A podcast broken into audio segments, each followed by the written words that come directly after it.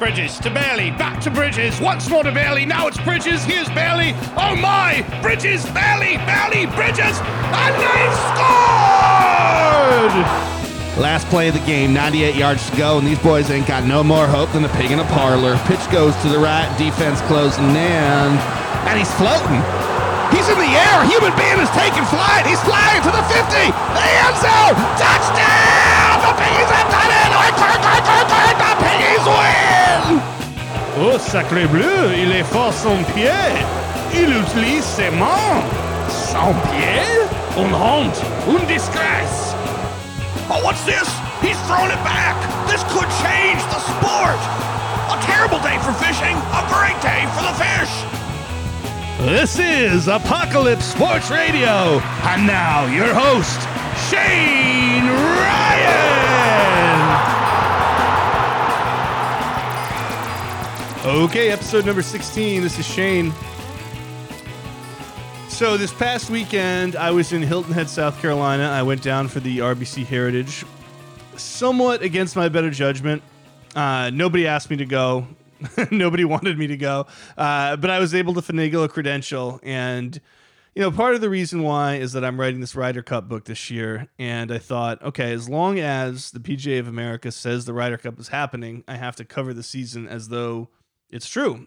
And so, you know, this tournament was within driving distance. So I figure I've got to go if I can. Uh, great irony there being the minute I got back on Monday, the Guardian reported that the Ryder Cup is going to be postponed to 2021. Uh, it hasn't been officially confirmed yet, but uh, if I got COVID and and then it got postponed, that will be a cruel and bitter irony. Uh, but anyway, it was good to go down there. I also wanted just to see golf. Uh, you know, seeing Bryson DeChambeau uh, hit a ball in person was neat. Uh, you know, Project Beef Up in person is is worth witnessing.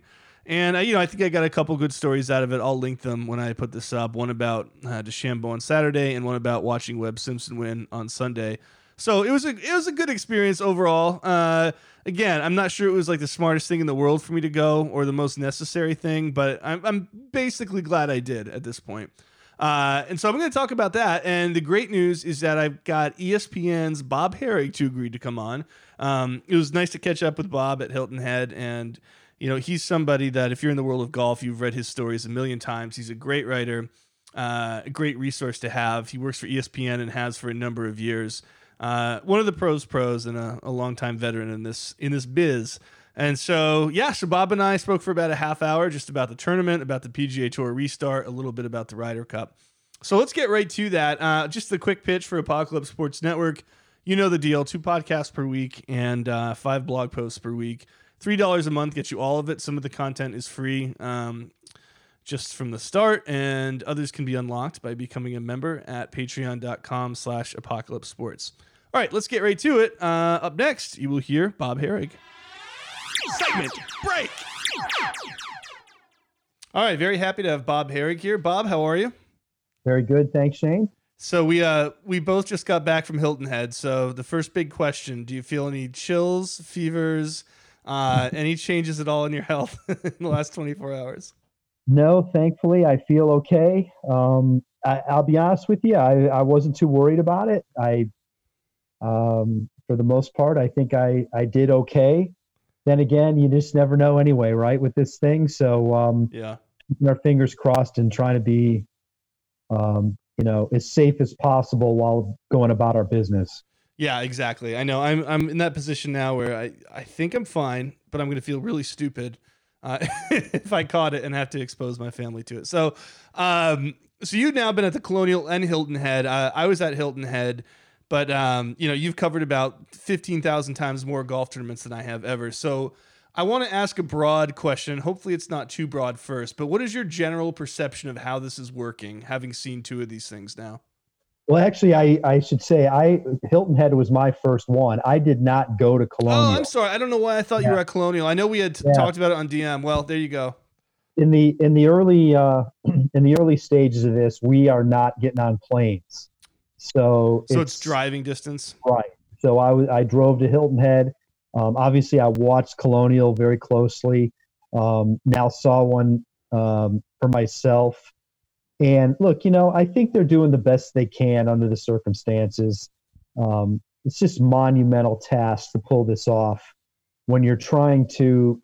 I mean, running a golf tournament itself is enough. Now you add all these other elements, um, trying to keep people safe, trying to handle it from the media perspective, getting it televised. if you're going to do this, they need to do the things that they normally do, like keep track of all the stats, shot yeah, links, right. a bunch of people associated with that. Um, and you know, under the circumstances, again, I think it's I think they're doing fine. I mean, it's um, it's it's an imperfect thing that we're dealing with here. They could take every step in the world, and still there could be issues with people getting catching the virus. And I think that's the risk that they're all willing to take. I think all the sports leagues are looking at that and going, there's going to be some risk. The difference with golf, though, is that unlike a team sport, if one or two players on a team gets it, now you're worrying about infecting the rest of the team. Right. What if it's a star player? You know, whereas in golf, because they're all independent contractors, you know, as as as sort of brusque as it sounds, the show can go on if somebody else can't. So to me, that makes it easier almost for them to keep going. And that's a question I wanted to ask you too, because I didn't get there until Friday night, and I wasn't at the course until Saturday. Um, it's not easy for us with, with, the way they have the media kind of cordoned off, at, you know, as they should for understandable reasons. It's not easy for us to get a sense of what players are thinking. Um, not as easy as it used to be. But did you sense any atmospheric change or any attitude change uh, after the positive test came through? Was it any different on Saturday and Sunday than what you had seen earlier in the week? Well, they certainly talked differently about it. Um, you know, just a couple days before, they were all, uh, you know, uh, very, very much buoyed by the fact that there hadn't been a single positive test yet right. out of 500 and some tests over over two weeks. Then one player gets it. He was at the course. Um, you see what happened in the area, and and this is also, you know, I, I think we we realize now that Nick Watney did nothing uh, he he he did nothing wrong in terms of of the way he conducted himself in in in, in, when he got there. By all indications, he was he was being very safe. He wasn't going out. He was eating at his place, uh, and he was following the guidelines as best as possible. And even going to the course, the rules allow you to do that while you're awaiting a test result. You just can't go in the clubhouse or in the locker room. And so, um, but I definitely got the sense that they um, that the that the players saw this as a bit of a wake up call. Uh, even though th- this could have happened without them doing anything else differently, I think it was a, a wake up call. Like, look, we look how easily this happened. He was out here; it it could have spread. Maybe we have to do a better job of distancing, and we better probably be, you know, more responsible when we're away from the courts. Yeah, and I think you saw, you know, Webb Simpson said something to that effect where it's not like he was being incautious and cavalier beforehand, but the reality of it did sort of, I don't know, make him more focused, or maybe that's the best way to put it. Um, and also, yeah, it, it is a funny thing, isn't it? Because there, there was no way that there was not going to be a positive test at some point. But it's oh. almost like going through a whole week at Colonial, uh, maybe against the odds a little bit, and having no positive tests do you think that led to a false expectation in some way or no did, question. Yeah and it, so when yeah. the other when the other shoe fell it was a little bit harder than maybe it would have been if they had immediately gotten a test at colonial or something. It was a it was a question that came up you know like they they they couldn't get complacent. And i'm not sure anybody necessarily did get complacent although i think in their own minds they knew that they may have been and the ones who didn't get it are maybe fortunate. The the other thing i'll say is and I think maybe this is the case with all of us. I think getting a test, a negative test on Monday, Tuesday, whenever they whenever they're doing it. Some of the guys had it Saturday before they traveled. Mm-hmm. I think that gave them a false sense of security. Yeah. All right. So I, I, know in my own mind, I was thinking to myself, if the player and the caddy were te- tested negative, what's wrong with them being in close contact with each other? Right. Well, what we're learning is, is all that meant is at that point in time they didn't have it. This the, yeah. the they could have actually contracted it two days before, and the um, the the you know the uh, the symptoms didn't kick in yet. There's an incubation period. That's why this thing is so hard, and that's why even if you've been tested, you need to sort of make sure that you you follow the protocols and keep your distance, and wash your hands, and wear a mask indoors. And and you know, I'll be the first to admit I, I violate some of these things myself. Yeah, I'm trying my best, and yet you don't always do it when you should. Yeah, and I, you know, I had just noticed some things in myself this past weekend where I didn't even intend to do something wrong, but all of a sudden you're, you know, you're leaving the bathroom and you go, I didn't put my mask on that whole time. Or, you know, just little things like that that are, it's hard to be 100% compliant, even if that's your intent from the beginning. Um, and something you said before I, I thought was interesting of uh, this concept that it's an imperfect system, but it's not for lack of trying on the tour's part or anybody's part. It's just that this virus exists in such a way where, as you said, you can be asymptomatic but still have it and still be able to spread it to people. There's only so much control you have and I guess what I wanted to ask you on that front is despite them doing everything right, and I think they're running a good show there, does the golf seem precarious to you? Does this whole thing seem like it could be taken away with one bad week? For example, if we go to Connecticut and there's 14 positive tests or something like that. I think it's possible, although it's less likely in golf than that is in a team sport. True. It depends on who the positive tests are. I think it depends on if there's a bunch at one time and it's, it includes a bunch of players you know because then all of a sudden then now you're saying all right all right now we have a bunch of our members that can't play they have to be shut down for two weeks how many people did they possibly spread it to and this is why you know it's on the players to to uh, you know to really do a, a good job of being vi- vigilant uh, you know and they could close some of these loopholes i think it wouldn't be the worst idea in the world to have one single hotel and tell right. them that they need to stay there when they're not at the course. Now, I don't know that these guys want to abide by that, but that's what they're doing on the European tour when they come back, you know, and and they're they're just they're just saying, look, you know, your chances of getting anything having any issues are less if you're in one place, you take all your meals from there, you know, and you stay away from each other. So, um, but yeah, I mean, could it shut it down? This this question has come up. It's come up to tour officials, and they don't have a great answer on that. I, I think, again, this this is where the personal responsibility really comes into play, because unlike with a team like a basketball team, where you know they might be able to control those 15 guys and the five assistant coaches and all, and you know the support personnel, which is up to 30 you're trying to control 150 players and 150 caddies, and some of them change from week to week. Yeah. So that is that is a much harder task, I think, in terms of keeping that all contained, and it requires them to, you know, it's almost like, look, they call rules violations on themselves. They're not being watched every second. yeah, yeah. They've got to sort of, you know, they're they've got to be the ones to to to sort of maintain themselves. You know, and you said before, a sport like you know basketball, it can spread so much more quickly just because of the nature of the game. But then when you look at what the NBA is doing, they are doing what you said, which is essentially making a huge bubble for themselves because they know that one little mistake and it could spread like wildfire the, through the whole league. Um, PGA Tour, you t- player accountability is everything, and w- what strikes me about that and what's tough about that is it almost seems impossible to me with 150 people who are coming from all different kinds of backgrounds, different levels of being scrupulous about the disease, different political beliefs, right? So so some people may not take this as seriously as others. That that's a tall task and it really is a, a, choice almost it seems Bob between doing what you said, which is having very strict guidelines about how you get there, where you can stay and all that versus just crossing your fingers in some way. Yeah, I mean, and to your point about some people might not feel it's as serious as others, the tour has has uh, looser restrictions to to appease them. You know, basically, it's it's we're te- we're not telling you you have to be locked down. We're not telling you you have to stay in place. Right. We're telling you that you're on your own when you leave here. Here's what we expect you to do, and now hopefully you'll do it. Yeah. Um, but again, to the person who says, "Hey, look, I'm going to live my life, and I don't really, I'm not really too worried about this, and you live yours," that doesn't work in this situation. Yeah, this does not. I mean, because because the person who acts that way and gets it now now it possibly endangers others. Yeah. And if you spread it to somebody else, you're affecting his livelihood. A caddy, another player, if they get it, they're going to have to shut down.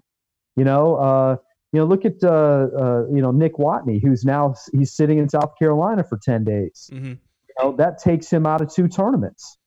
Yeah. Uh, and and you know he and his caddy, you know his caddy now can't work. Uh, so it's it's serious. You know, so the so the ones who who aren't worried about getting it, well, if they do get it, now you've run the risk of taking it to somebody else, and that's where that's where we're in this whole dilemma in the country about how serious this is, how much we should open. I'm fine with opening. I just think people need to take it more seriously and learn to not put themselves in danger. And that goes for these guys so they don't put others in danger. Yeah, the, the concept of trusting people makes me nervous. the concept of like success depends on trusting all these people. Uh, that's and I don't just mean in golf; I mean societally as well. Um, real quick on that note, Sergio Garcia had you know one of the most talked about quotes of the week where he said, uh, I'm paraphrasing, but basically he said that other people deserve to have COVID more than Nick Watney did. Um, my good faith interpretation of that is that he meant Nick was doing the right things. He was being cautious he wasn't, you know, being risky or anything like that, and that other people had been. And deserve is the word that it's hard to dance around, but I think what he meant is that if somebody was going to get it, it, it, shouldn't have been Nick. Nick shouldn't have been the one because he was doing everything right, and other people maybe should have been more prone to it. Am I being overly generous there? No, I, I think that's the way. I think that's the way to look at it because he later then did say, "Hopefully, nobody else gets it." Mm-hmm. I don't think he's really wishing it on somebody. right, right. That you know, I think to your point, that came out a little bit differently than intended. He's basically saying, "Look, if you if you look at the behavior of certain people, the way these guys acted was they deserved to get it compared to the way he acted, but he got it and they didn't." Yeah. And I think that's what he means. And you know, it's look, it's quite possible that Nick Watney brought this from home. He he missed the cut at Colonial. He was went home for the weekend to Austin, drove home from from uh, Fort Worth, and then he didn't leave until Tuesday. So in theory, he's home for four, three four days. It's quite possible in his interaction something happened there, but again, like on Tuesday, if the incubation period hasn't passed, he he he tests negative. Yeah. Then uh, you know, a couple days later, he he's positive. The lucky thing is, is he's probably he probably has a mild case of it because he was on an airplane with Sergio. Sergio's Sergio and his caddy tested negative, uh, and as and so did so did Nick's caddy. So you know, uh, maybe we dodged a bullet there. Yeah. Uh, but to your point, no, I I think Sergio exa- the way you laid it out is exactly the way he meant it. Okay, good. I didn't want you didn't want to give him a break if he doesn't deserve it, but I think uh, I think he does in that case. Uh, and just on that note, I think it is important also to note that it can take a couple days sometimes for these tests to come out positive. So the fact that Sergio tested negative and Watney's caddy and his playing partners is good, but it's not definitive yet. Uh, yeah, just something to to note there. So, all right, uh, let's talk about the tournament a little bit. Webb Simpson won. Um, I went out there and sweated like crazy for two hours to watch the the final nine holes. Um, he's a guy who obviously is playing great now. I've covered him, you know, to some extent over the the short time I've been out on tour. Uh, he seems nondescript to me. I wouldn't be able to to really like pin down who Webb Simpson is, but I think maybe you can. You've had more experience with it.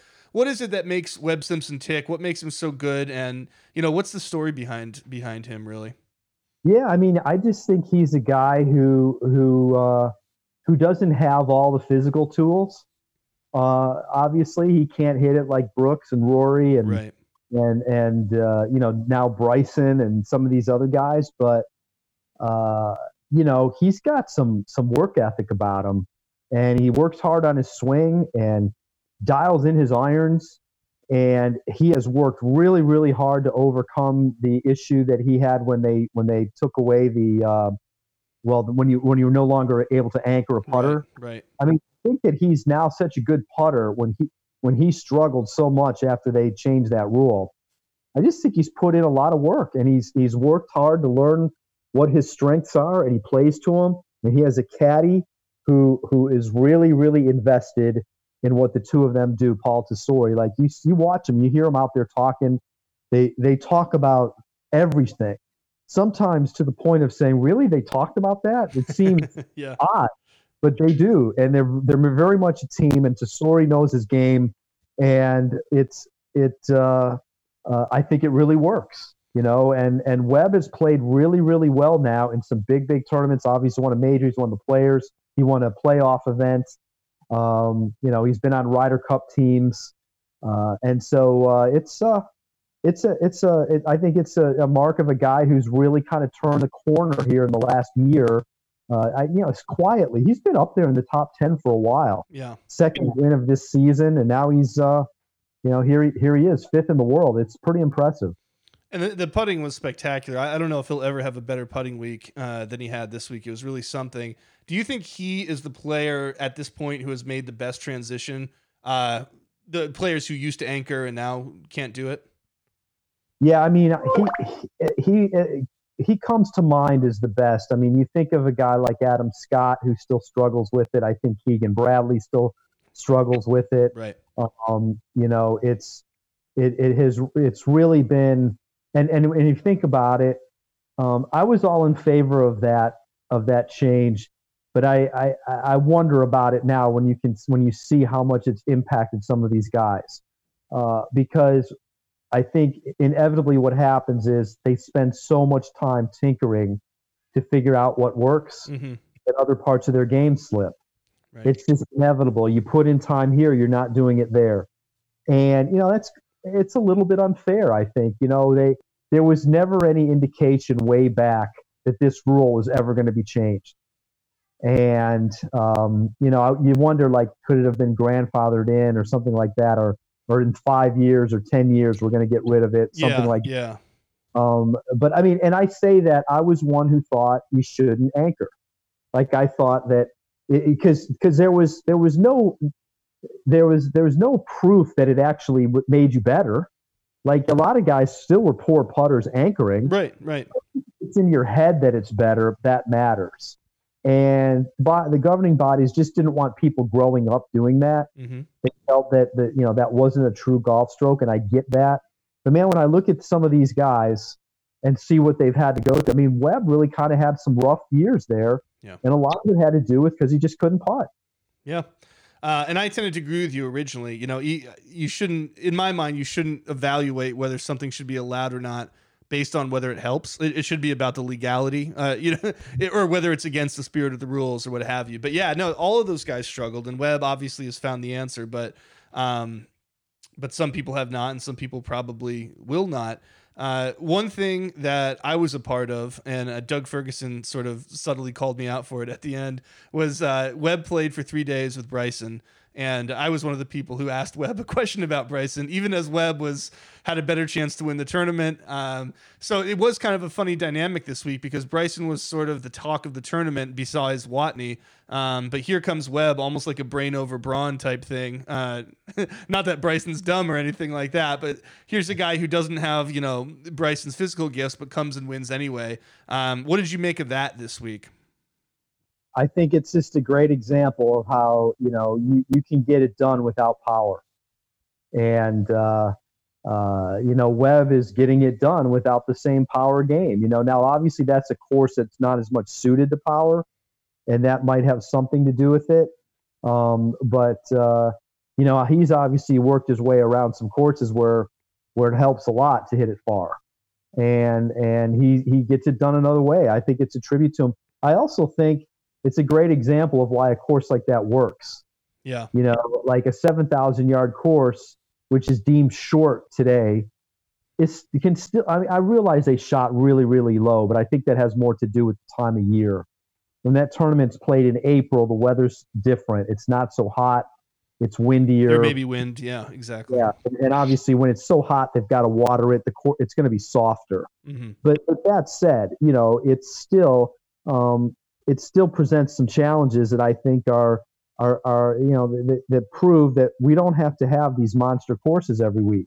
And having you know Colonial and now Harbour Town, two pretty good examples of shorter courses that uh, um, that that still yields some some competitive golf.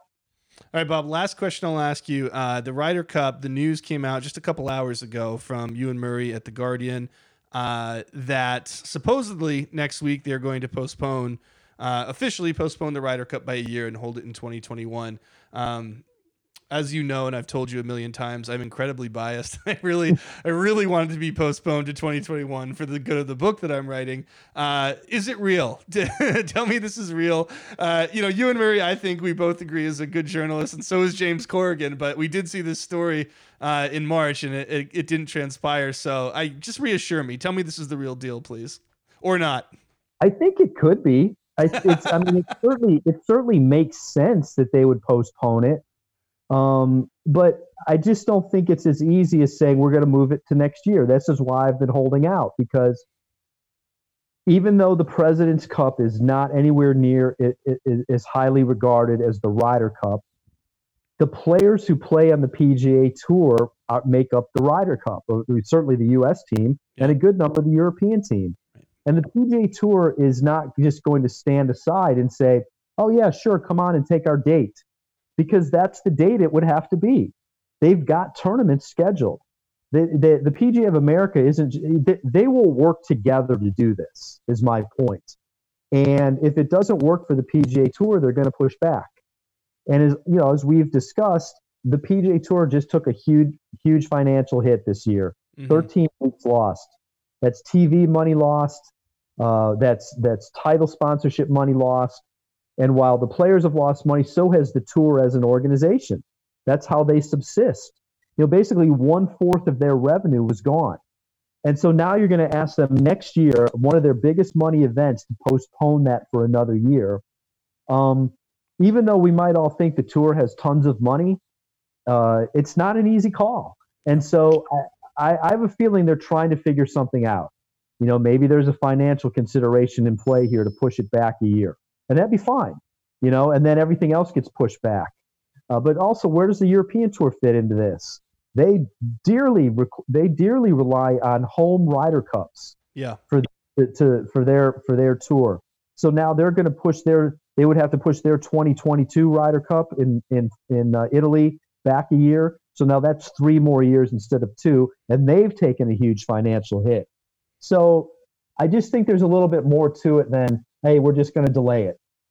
And yet it very well might happen. And I think we probably all agree it's if you can't play it with spectators and you can't have even a, a decent sized crowd there, it's not the same. It wouldn't be great. I, and uh, I, I, certainly don't want it to go on with no spectators.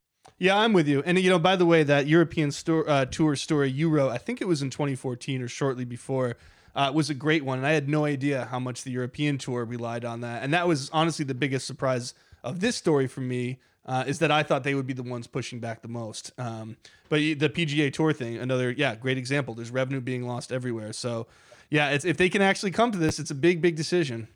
Yep, absolutely, and and we're going to know pretty soon. I mean, they don't, they don't, you know, I just don't know if it's trending that well to be able to have spectators. Yeah, you know, I mean, I still, I realize uh, it's uh, uh it's still three months away, um, but you've got to plan for it. You, you've got to put a plan in place to even have 8, 10, 12, 15,000 out there. Are they going to be able to test them? Yeah. You know, I think we all feel that there's a chance that rapid testing could be available. Um, that's the way forward, I think, for the Masters. Yeah. They have the they have the financial wherewithal to do that. Test everybody who comes in. They might have to limit it some, uh, and then they can have some sense of okay, at least at this point in time, they don't have it but there's still going to be the spacing you're going to need to do. There's going to be some things you're going to have to do. At Ryder Cup, everybody's jammed around those greens. Yeah, of course. You know? So how, how do you do that? It's it's such a I, I feel for all these people. It's so hard uh, to figure all this out, and and yet if they don't play, there's there's so many millions of dollars that that they lose that that they obviously need to operate. Yeah, and you hate to end on a down note, but I think these are the times we're living in, so I won't try to force anything rosy or too optimistic. Bob, thank you very much. Really appreciate it. Stay safe. All right. Thanks a lot.